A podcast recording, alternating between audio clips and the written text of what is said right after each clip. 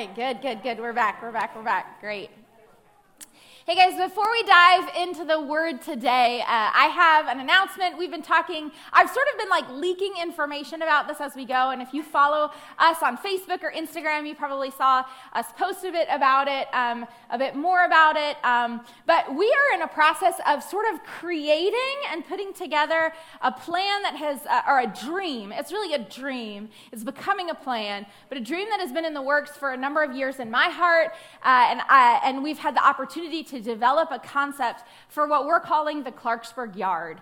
Um, and if you've heard us talk about this before, it's essentially an opportunity to build a placemaking space for people in our community that specifically targets high school and middle school students in order to give them a place to belong and connect with one another. And so um, I've shared a bit about this, that this was sort of one of our, um, one of our sort of financial goals where we're going to be investing some capital in order to make this happen. But we are actually turning the front grassy area in front of our church into sort of an outdoor venue, placemaking space. Um, in order for people in our community to connect together, again, specifically our high school and middle school students that go to school within a one mile radius of this place. Um, there's 4,000 students, middle school and high school students in the area, and we want, and, and, and essentially, if they live in Clarksburg, there's nowhere for them to go right? We do not have a library, we don't have a rec center. Um, at the Clarksburg um, Village area, there are signs that say, like, hey, no minors, no unaccompanied minors, which is fine, and businesses have a right to put that up, and I understand. Um, the problem is, is that they just really don't have anywhere to go and to connect and develop, develop relationships um, with each other, and we want to we want to solve that problem. We want to be good news to those students who are there. Um, so, we essentially are putting together a plan that has sort of four parts to it. One is sort of this outdoor space that's the grassy area. We're hoping to put out picnic tables and, and yard games and fire pits and things like that for them to connect in those space. Um, we also, it's going to have a component uh, that has a community garden for them to, uh, not just, again, it's not just for students, but we're specifically viewing through the lens of students.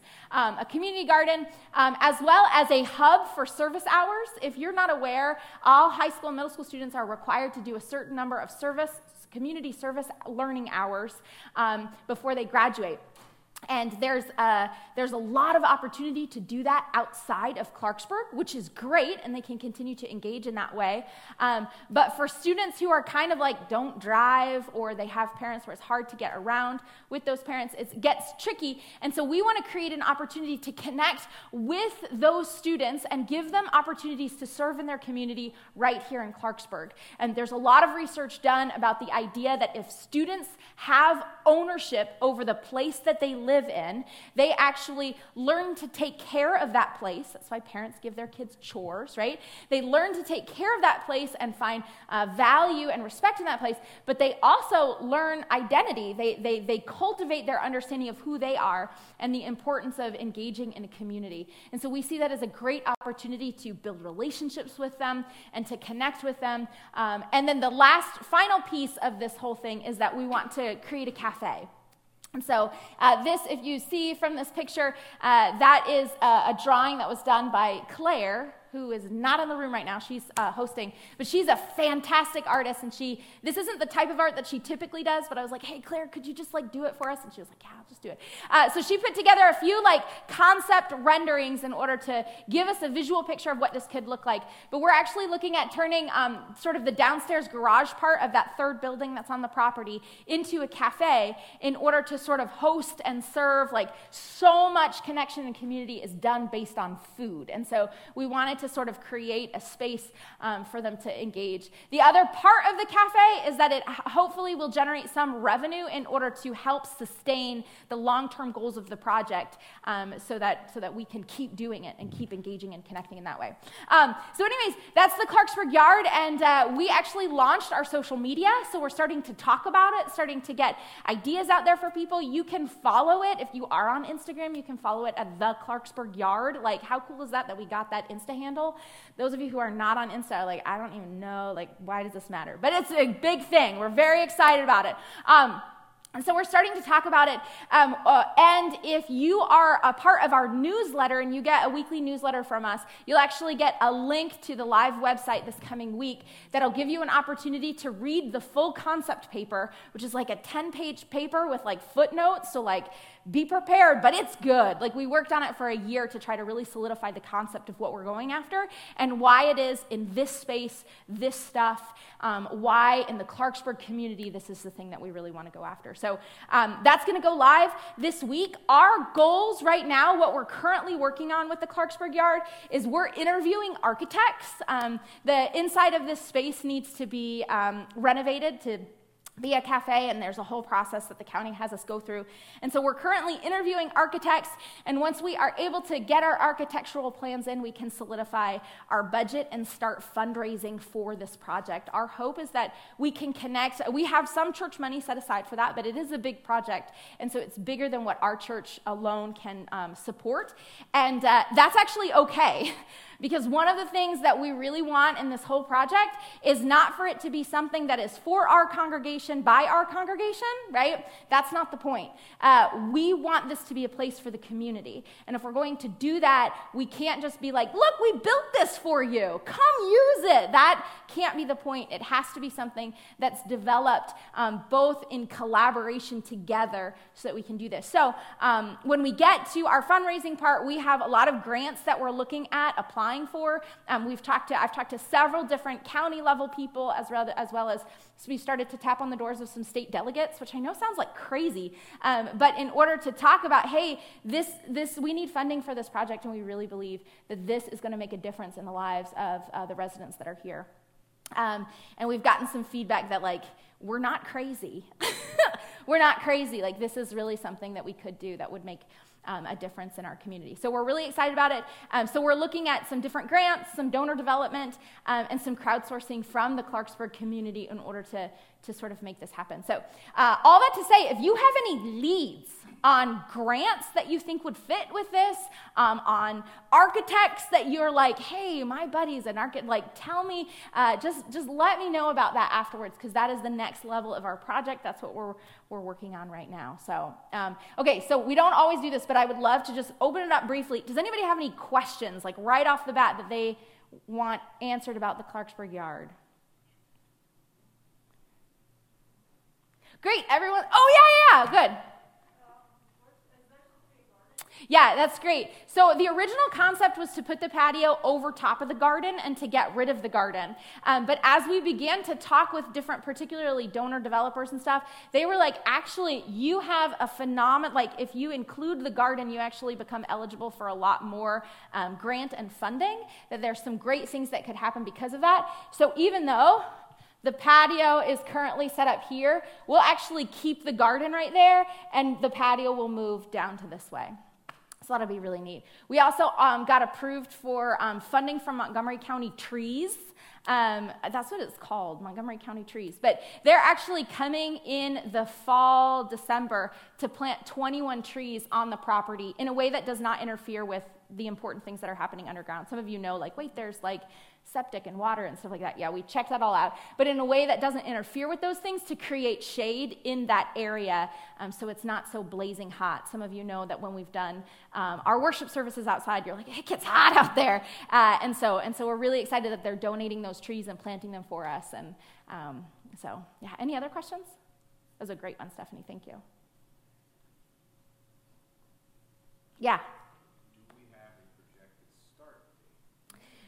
We're in it. We've started.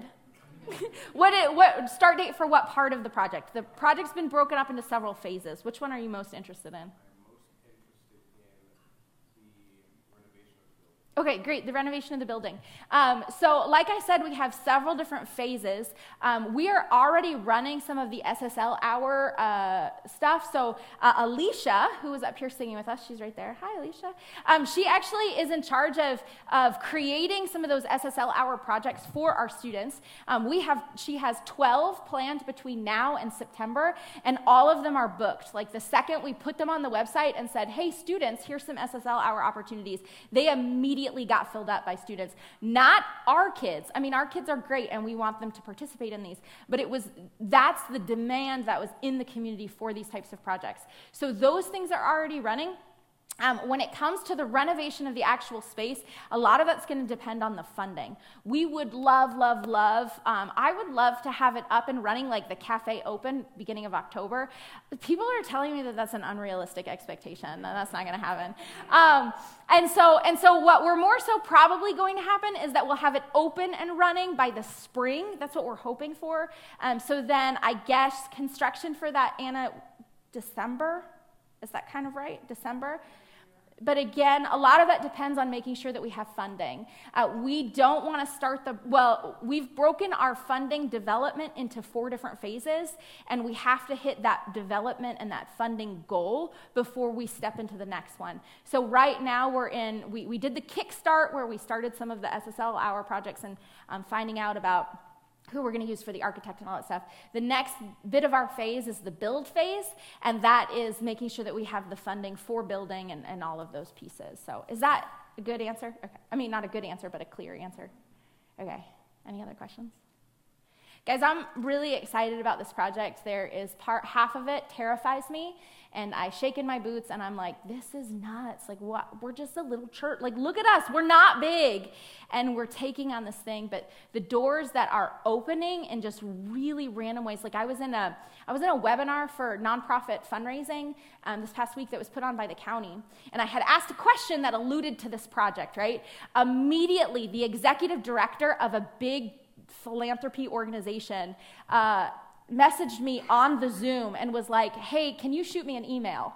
And so I shot her an email immediately when the webinar shut down. She called the church number to talk to me and was like, hey, tell me more about this project. And I'm like, you, hello welcome to Clarksburg Church. So it's just really interesting. It's really interesting, like some of the doors that are being opened. And, and so if you can continue to just pray that God would continue to open the doors, that we'd be able to step forward in this thing. Yeah, Janine. Yeah, I just had one question. So is the intended audience really like the, the teens, the students in the community? Or is that kind of the jumping off point and then like families in the community, like all Yeah. Yeah. Yes, I would say that our primary lens that we're developing the project for is high school and middle school students. But we don't want to do that to the detriment of re- other residents who want to participate, partly because high school and middle school students don't have a lot of money.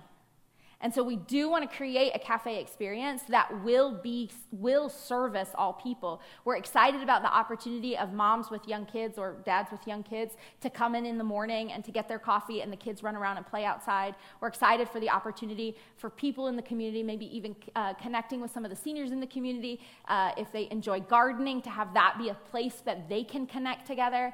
And we're excited about the opportunity of families and adults all sort of in, engaging in this space. But as we develop it, we're trying to prior like like lead with high school and middle school students, and then let everyone else also connect in this space. Is that is that Yeah. is that clear? Okay. All right. Cool. I'm very excited about this um, opportunity, and I'm glad that we are on a journey to to do this together. So. All right, great. We're going to go ahead and dive into the book of Ephesians. And we've been in the book of Ephesians for like I don't know, months, and we've traveled far together. Um, and so we're sort of getting to the end of the book.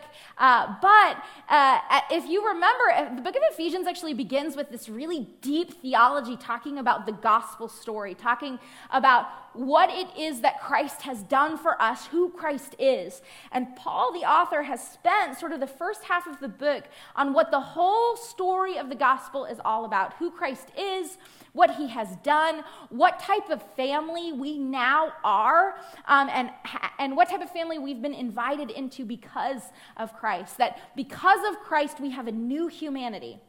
Now, in the second half of this book, there's actually a shift that starts where Paul starts talking about what does it look like to live with this new humanity. That now, because of Christ, we are new humans. How do we live this out? We are called to be holy, that we're called to be this contrast community that sort of intentionally is situated inside of a culture, but we're living differently in plain sight. And along the way, um, we've sort of looked at some of the places where scripture, in, in the book of Ephesians and scripture, sort of gets taken out of context and as a result gets sort of weaponized, right? Um, for example, last week we looked at how Paul starts into this do's and don'ts list on behavioral sort of things.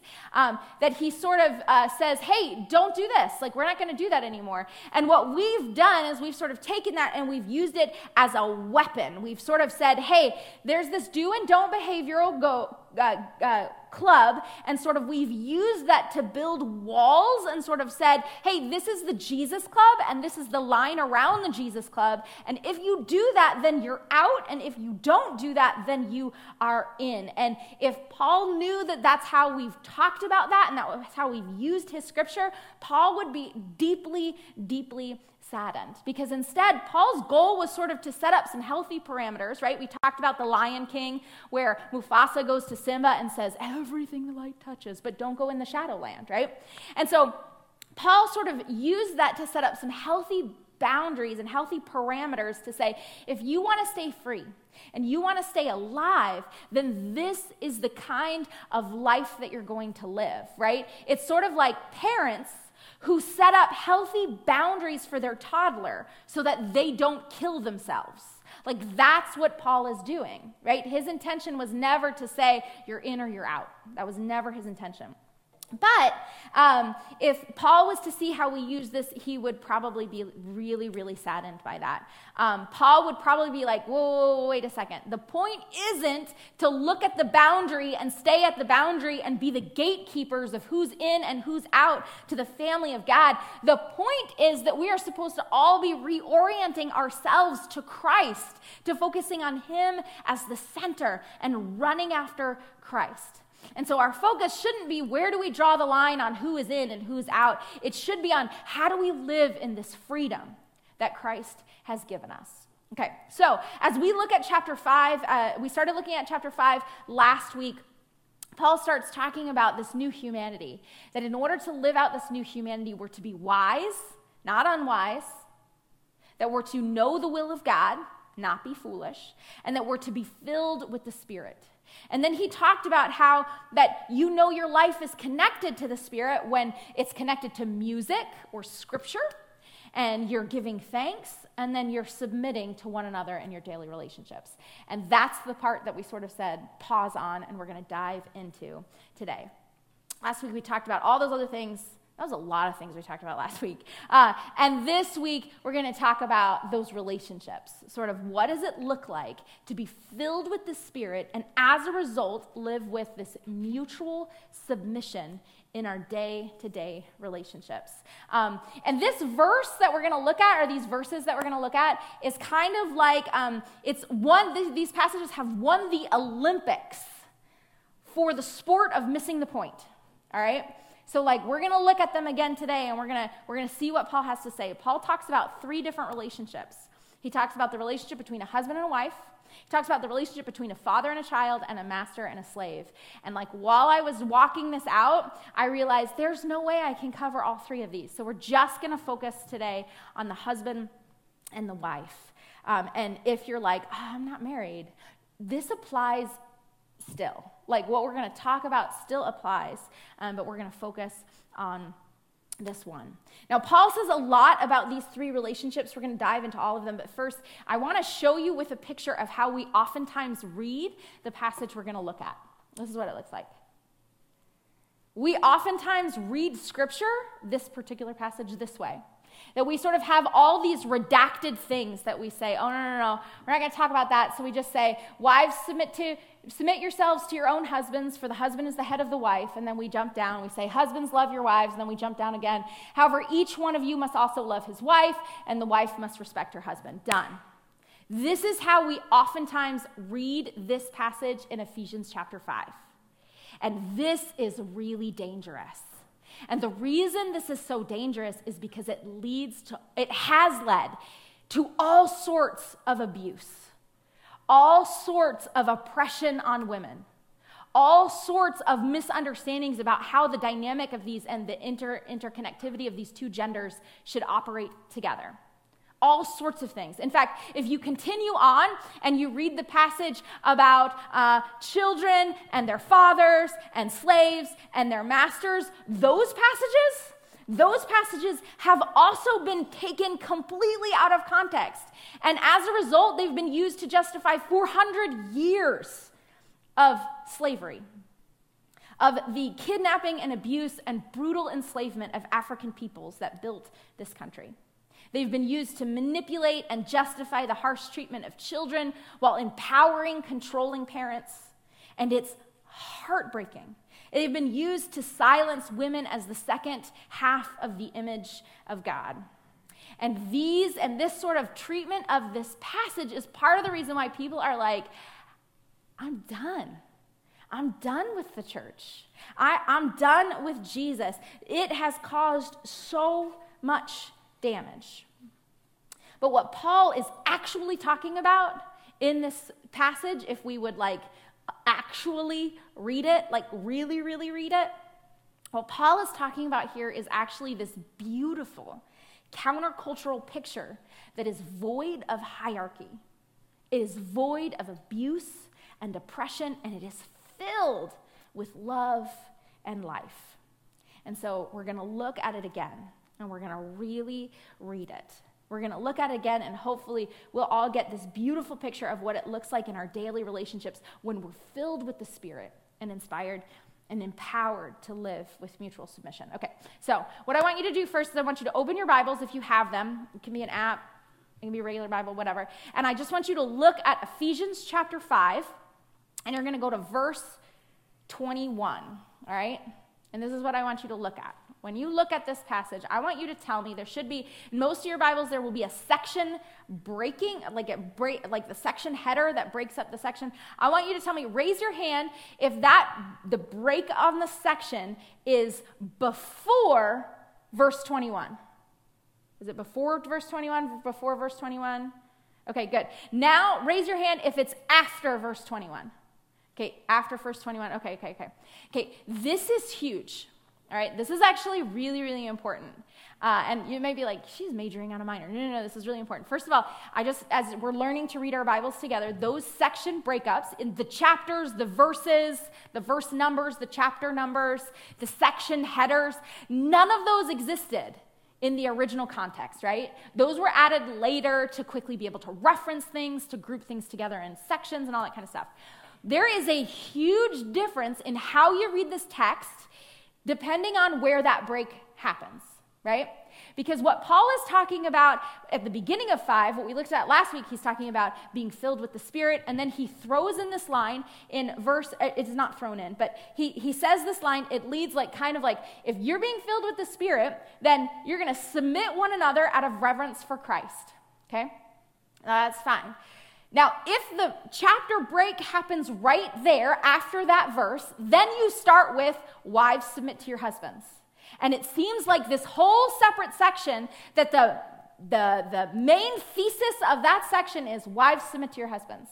Now, think for a second if that section break happens before and it happens instead, submit to one another out of reverence for Christ. And then we talk about wives. And then we talk about husbands, right? This is a totally different understanding. We cannot forget that this conversations about husbands and wives is actually tied to this larger context where Paul is telling us to look at like like that when we live out this new humanity and when we are filled with the spirit, the thing that happens first is that we submit to one another out of reverence for Christ. That is the big chapter heading. Do you, do you see how that changes the way that we read this? In this new humanity, we are going to be people who mutually submit to each other out of reverence for Christ. And what Paul is saying is that if the main person that we're being transformed to become is an almighty God who submitted himself to a human body, to take on flesh, to die out of love for God's creation, then what we're being called to do is exactly that. That in this new humanity, we check our own agenda, that we check our own selfish ambition, and what I want to do, and we sort of come around to the needs of others to love them and put them before ourselves. This is Paul's big overarching theme. That's the main principle that Paul is talking about, and he's saying this applies to everyone. Y'all, y'all are going to submit to one another right? There's thousands of different ways that this submit to one another out of reverence for Christ could apply in a thousand different relationships. I was preaching this to my girls the other day in the kitchen when they were about to kill each other. Will you please like submit to each other in love, right? It's not just the relationships Paul is talking about, but Paul chooses to translate this overarching principle and break it down into what it looks like in these three pairs of very common relationships that were experienced in a Roman household. And so we're going to look at that first one when Paul addresses wives in verse 22 and then husbands in 25.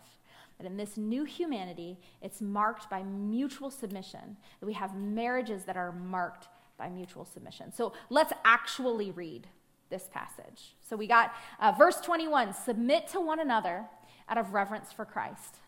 Wives, submit, to yourself, submit yourselves to your own husbands as you do to the Lord. For the husband is the head of the wife, as Christ is the head of the church, his body of which he is the Savior. Now, as the church submits to Christ, so also wives should submit to their husbands in everything.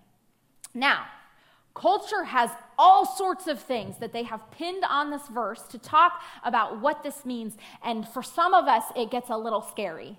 We're like, oh no, what are you going to say? There's a lot of ideas and a lot of fears that have been talked about. And I just want to tell you some of the ones that I have heard talked about uh, is that this means that the man should be the one who runs the checkbook. Uh, that this means that the man is the one who is supposed to be the one who gets the Bible out and initiates prayer every single time. That this means that the man is supposed to be the breadwinner and the woman is supposed to make the food and care for the babies. Um, I've seen all sorts of charts and graphs and umbrellas about how this hierarchy works. Do you know the umbrella one? Okay, some of you are like, yes. Okay, all sorts of umbrellas about how, uh, what headship looks like. Um, I even actually listened to a sermon this past week that was given uh, where someone, this, this pastor, was talking about how the implications of this are that if a wife spends her afternoon cooking a four course meal for her husband, and when her husband comes home, he says, No, I want pancakes. She should throw the whole meal away and then make him pancakes. I laughed at that.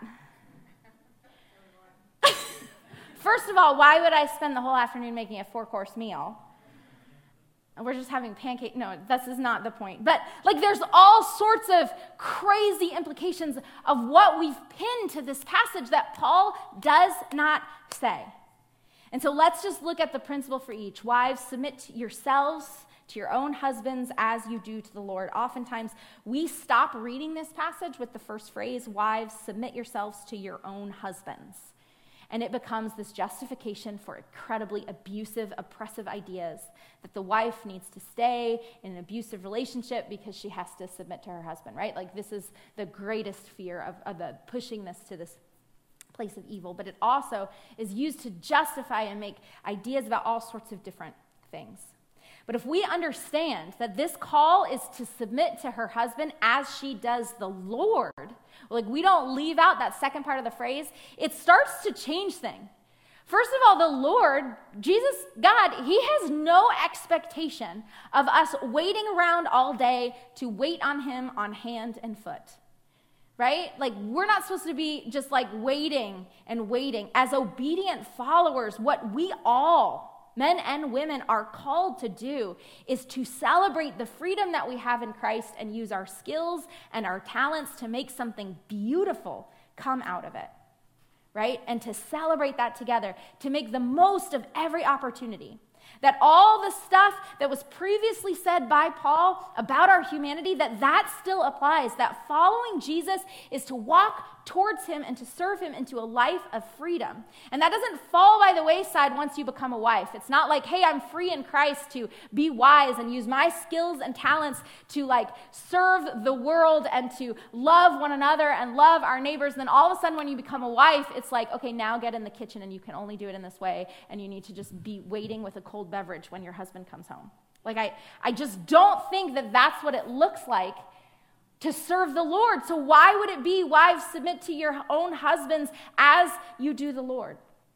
The other thing about submitting to the Lord is that it's a decision that we make right? It's a decision that we make that as we grow in our trust of the Lord, that the Lord shows us time and time again that, like, He proves that He's always acting in love for us and for our own good. We lay down our lives for Christ.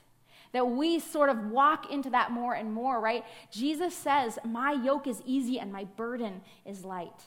And for those of us who have learned to submit to Jesus, um, uh, uh, we, uh, for those of us who have learned to submit to Jesus, it's not that then abuse is heaped on us. Instead of that, we lean into trusting that love. We welcome the guidance and the direction of the Lord, and we grow in that relationship with love and trust. And so, if there's one day, a time where a conflict arises, where the wife like says, "Hey, I want to buy a red car," And the husband says, Hey, no, I think blue car is best, right? I'm a really simple example. But, right, sometimes the biggest fights are the simplest things, right? Someone could say, like, hey, wife, listen, I know that you want the red car, but verse 22 says that wives are supposed to submit, submit to their husbands. I guess that means we're getting the blue car. Someone just as easily could say, well, wait a second. What about verse 25? What about verse 25? And let's read that. It says in verse 25, like we've talked about the wives, but then it says in verse 25, husbands, love your wives, just as Christ loved the church and gave himself up for her. Do you see what that's saying? Saying that wives, yeah, you're supposed to submit to your husbands, but husbands, sorry guys, you're supposed to die for your wives. Like just as Christ did. Like crucify yourself with excruciating pain, right? I think that's so much harder. I think that's so much worse. Yes, wives, let your husband um, uh, may, be the final say on those really difficult decisions. Sure. But what this is actually saying is that he is never going to make a decision to please himself. That in this new humanity, husbands, you're going to let go of all selfishness and all pride, and you're going to put the needs and the desires of your wife first. And the only reason that the husband would ever assert his authority is if the way that things are currently going is not good for her and they're going to lead to danger. That then he might step in and he might overrule something to care for her and to protect you both. And so Paul continues. He says, You know, husbands, love your wives just as Christ loved the church and gave himself up for her. And he continues and he talks about what that means. He says, To make her holy cleansing her by the washing of water through the word, to present her to himself as a radiant church without stain or wrinkle or any blemish, but holy and blameless. Now, this is an interesting description of what marriage looks like right? Because in our culture, typically, actually, in any culture, typically marriage is pretty self centered. Like whether it's our culture or another culture, it doesn't matter. It's pretty self centered the way we talk about marriage. In traditional cultures, marriage is about social obligations, like having children, providing financial security, or sort of like determining one's status in a community. And really, like, it's all about how does your spouse help you accomplish things? That's what it's about. Now, in like a more modern understanding of marriage, um, marriage where marriage is like about passion and emotion and intimacy, um, the focus is actually the same thing, right? It's about how can my spouse help me fulfill those things. Different culture, same expectations. How can the other person help me fulfill the stuff that I value and meet cultural expectations, right? But in Scripture, Paul has this radically different view of marriage. It's totally countercultural. He says, in the new humanity, marriage is no longer about how can my spouse fulfill me. It's about how can I join with God to fulfill what God is doing in the life of my spouse? How can I join with God to fulfill what God is doing in the life of my spouse? All of a sudden, I'm like, I wish I had understood that when I got married. That is a huge thing. This isn't a utilitarian relationship at all. It isn't this relationship that's just about helping you accomplish your goals. And then when that relationship is no longer helpful, then pri- pri- and then the priority of that relationship goes down. I remember I got married, me and Zach, we got married when we were 21. We were so little babies. Uh, we got married when we were 21, and within the first year of marriage, I remember it was a hard first year of marriage, but in the first year of marriage, I realized that I had this expectation that I, now that I was married, I could get twice as much done because I had another person to do the things that I like couldn't accomplish. Like he should just take on my. This is my to-do list. Now I have a second to-do list. You take these things, and like now we can get twice as efficient, right? And it took a while to figure out like that is not the purpose of this marriage, right? That is not why we're in this together.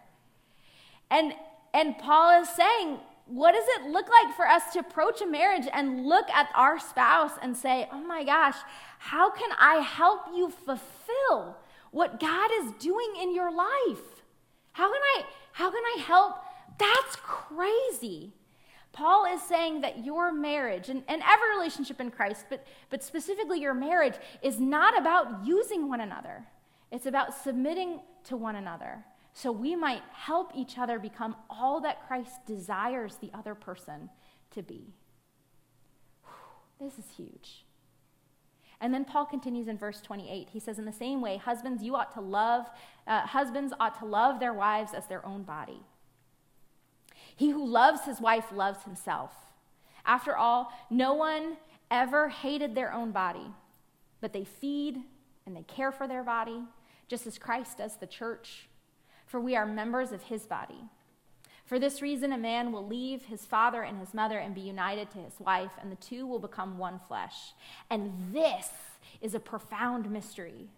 But I'm talking about Christ and the church. However, each one of you must also love his wife as he loves himself and the wife must respect her husband.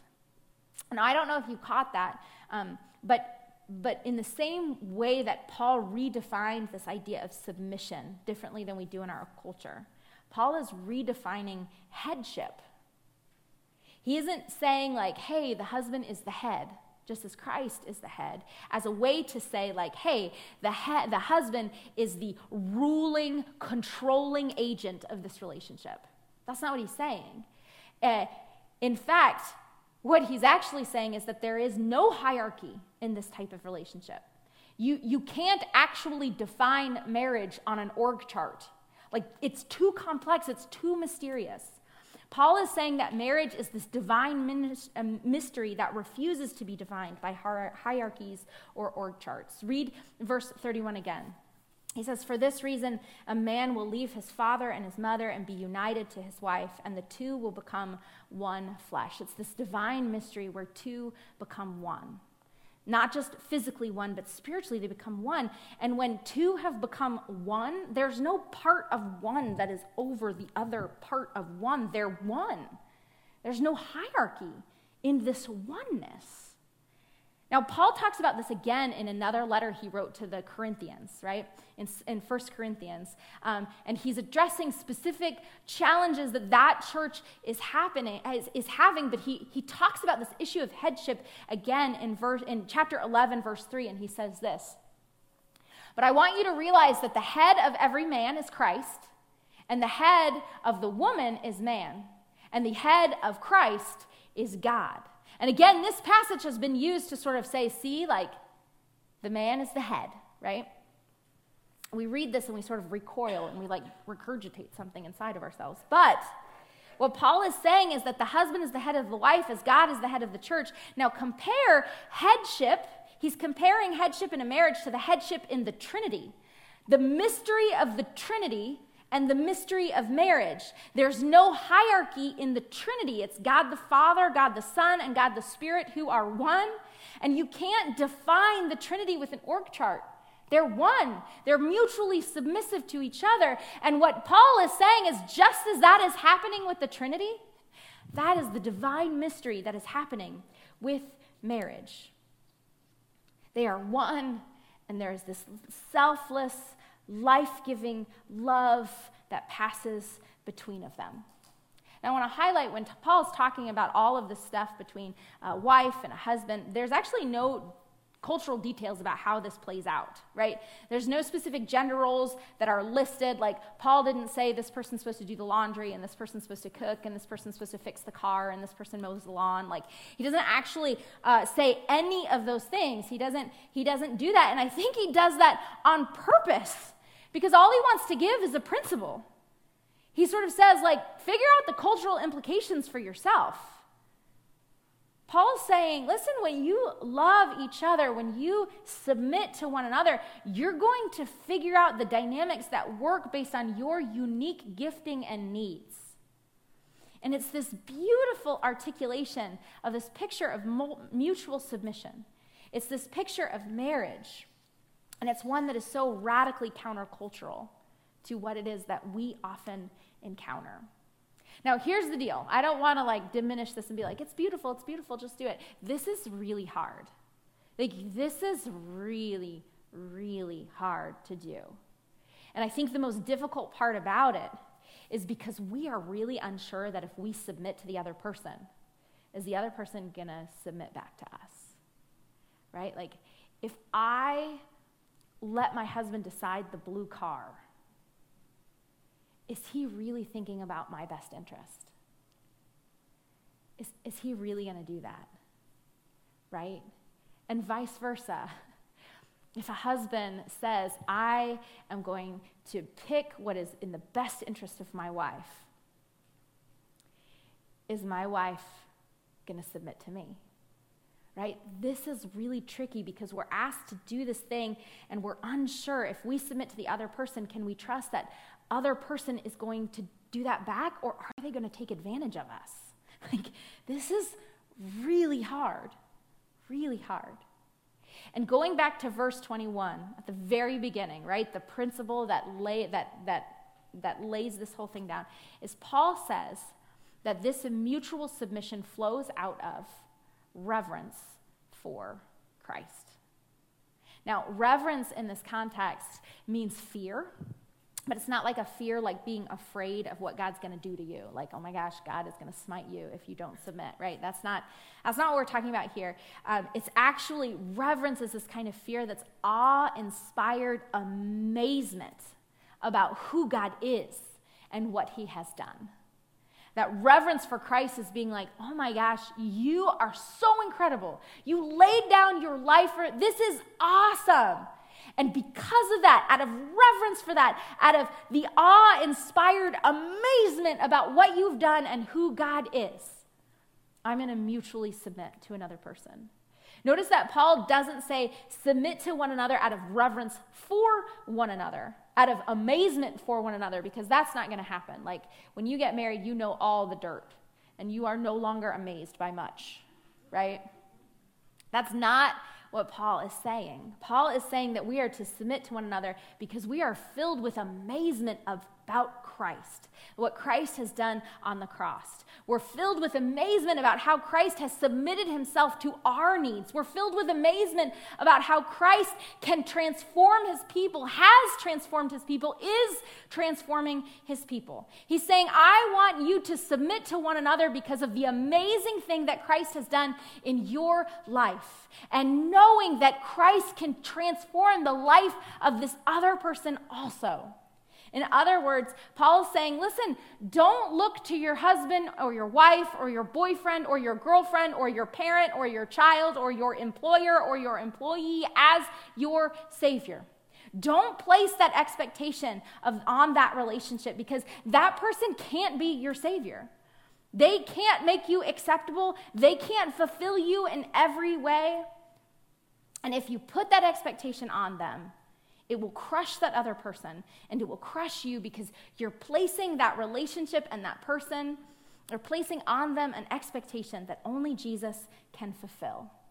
And Jesus desires to make us beautiful. He desires to lay down and has laid down his life. He's done whatever it takes. He said, I'm willing to sacrifice for you in order to make you beautiful. I'm willing to sacrifice for you to the point that the others are also able to become something that they never could have become on their own. And Jesus sees how we are, and he desires to transform us. He also sees who it is that we can become. And Paul's saying the same type of love that God is calling for us to have for our husband or our wife or our kids or our friends, to lay down our life for each other, that we can do that because Christ has already done that for us. That we can risk maybe it not happening back because we know ultimately God has done everything for us. He sees us and He loves us and He's laid down His life for us. And so I know that for some of you, you may be stuck in a relationship right now or in the middle of a relationship right now where you're just like, I, I don't know how to walk this out. I don't know how to turn the tables and submit. I don't know what they're going to do back. I don't know how all of this works. And for some of you, I would really encourage you if you're in the middle of a marriage or a relationship, maybe with a parent or a child um, or, or a friend or whoever, and you're like, I, I don't know how to walk this out. I just want to like do a real quick plug right there. I really believe in counseling. That if you're not sure how to walk this out, that you find yourself in a stalemate where you can't figure out how to move forward, like, I really believe that sometimes it takes somebody from the outside walking through a process with us to talk about how do I how do I find healing in this? Maybe you've been hurt and you can't heal from it without walking through that process. But I just want to encourage you that it, it when, we, when we read scripture, sometimes it can be like, yeah, just submit and it's all going to be fine. Sometimes you need somebody to walk with you and that other person through this process of figuring this out together.